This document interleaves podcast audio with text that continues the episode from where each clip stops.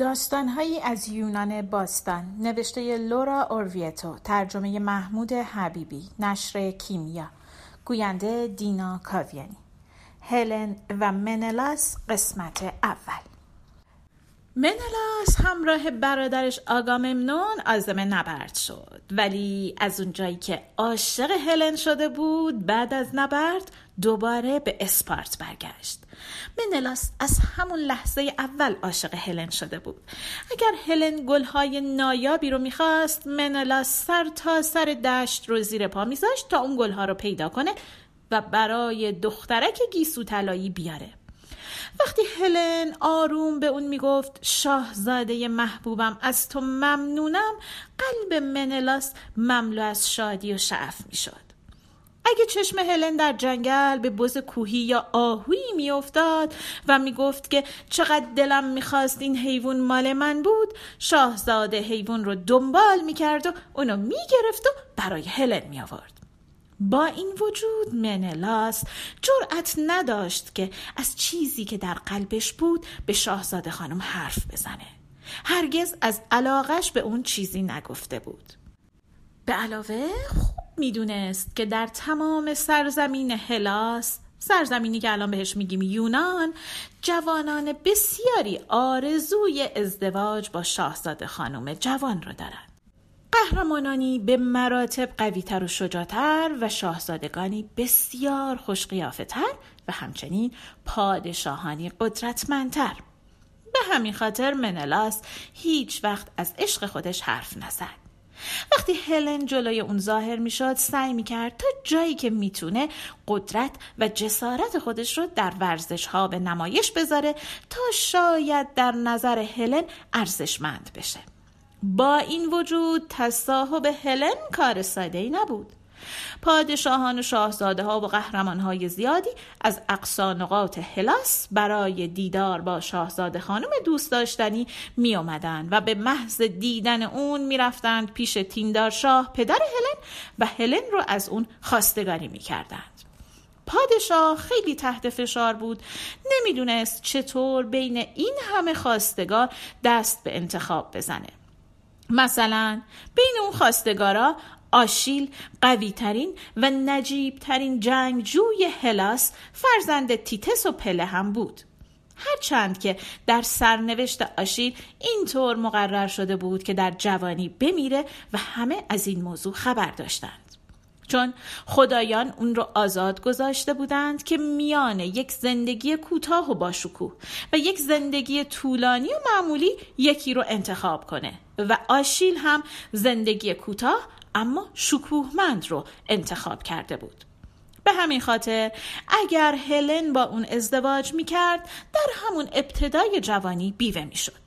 خواستگار دیگر هلن، آژاکس، فرزند تلامون، پادشاه سالمیس بود.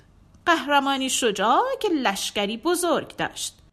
دیومت هم یکی دیگر از خواستگارا بود، کسی که تحت حمایت مینروا، الهه حکمت و جنگ بود. مینروا قدرت کلام و پیروزی در نبرد رو به اون هدیه کرده بود. یکی دیگه از خواستگارا فیلوکتت بود، جنگجوی جسور که وقتی با تیر و کمان سحرآمیز خودش می جنگید، کسی نمیتونست اون رو شکست بده. تیر و کمان رو هرکول قبل از مرگش به اون بخشیده بود.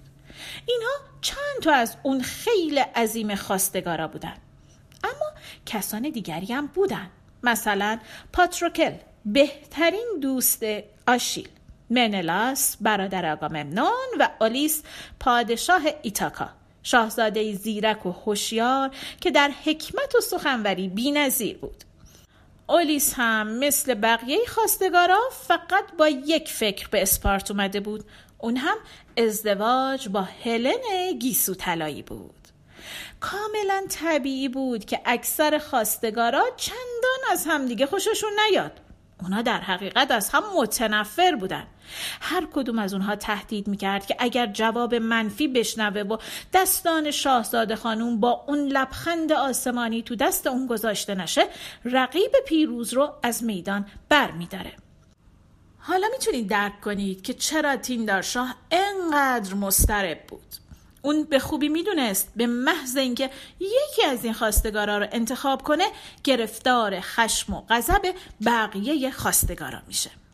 تیندار با فکر کردن به این مسائل نمیتونست تصمیم بگیره. هر روز از شاهزاده ها خواهش میکرد که صبور باشن و بیشتر فرصت بدن. بعد هم خودش میشست فکر کنه و ببینه چی کار میتونه بکنه. با خودش میگفت کاش کسی بود که برام چاره‌اندیشی میکرد. به من میگفت که راه رهایی چیه. میگفت که چطور من به خاطر زیبایی فانی هلن گرفتار شدم. وای بر من که چقدر نگونبختم. میترسم که عاقبتی ندامتبار در انتظارم باشه. با این فکرها پادشاه تصمیم گیری رو به عقب مینداخت. شاهزاده ها و خواستگارها هم هر روز بیقرارتر می شدن.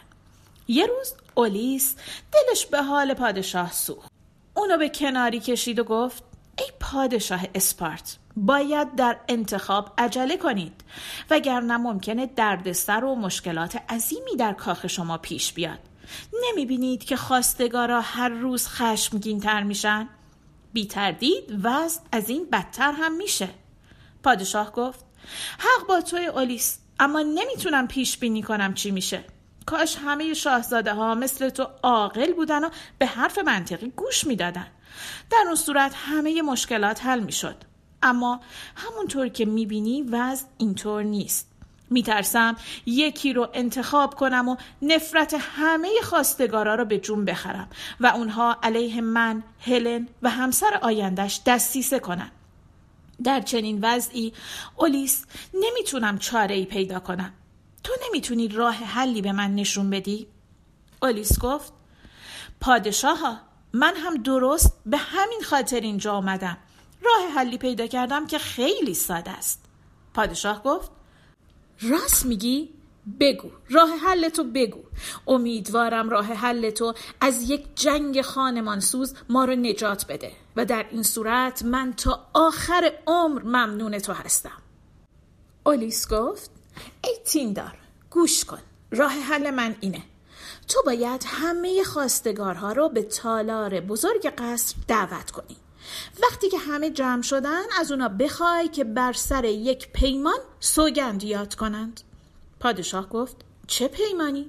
آلیس گفت تو باید از ما بخوایی که بر سر پیمان دوستی که با تو، با هلن و با همسر آینده اون میبندیم سوگند یاد کنیم. این کار مانع از هر نوع نزاع و جنگی میشه. به این ترتیب همه مشکلات بدون هیچ دردسری حل میشه. تیندارشاه با شادی فراوان تسلیم نظر آلیس شد و گفت ممنونم آلیس، تو سزاوار قدردانی هستی. میدونم که وقتی گفته شد هیچ کس نمیتونه در مشکلات و دشواری ها و گرفتاری ها بهتر از تو راه حلی پیدا بکنه، به نحو شایسته از تو تمجید نشده. همه درود و سپاس من نثار تو. شاه تیندار بلافاصله جارچی خودش رو احضار کرد و به اون دستور داد که خواسته پادشاه رو بین مردم جار بزنه. پایان قسمت اول.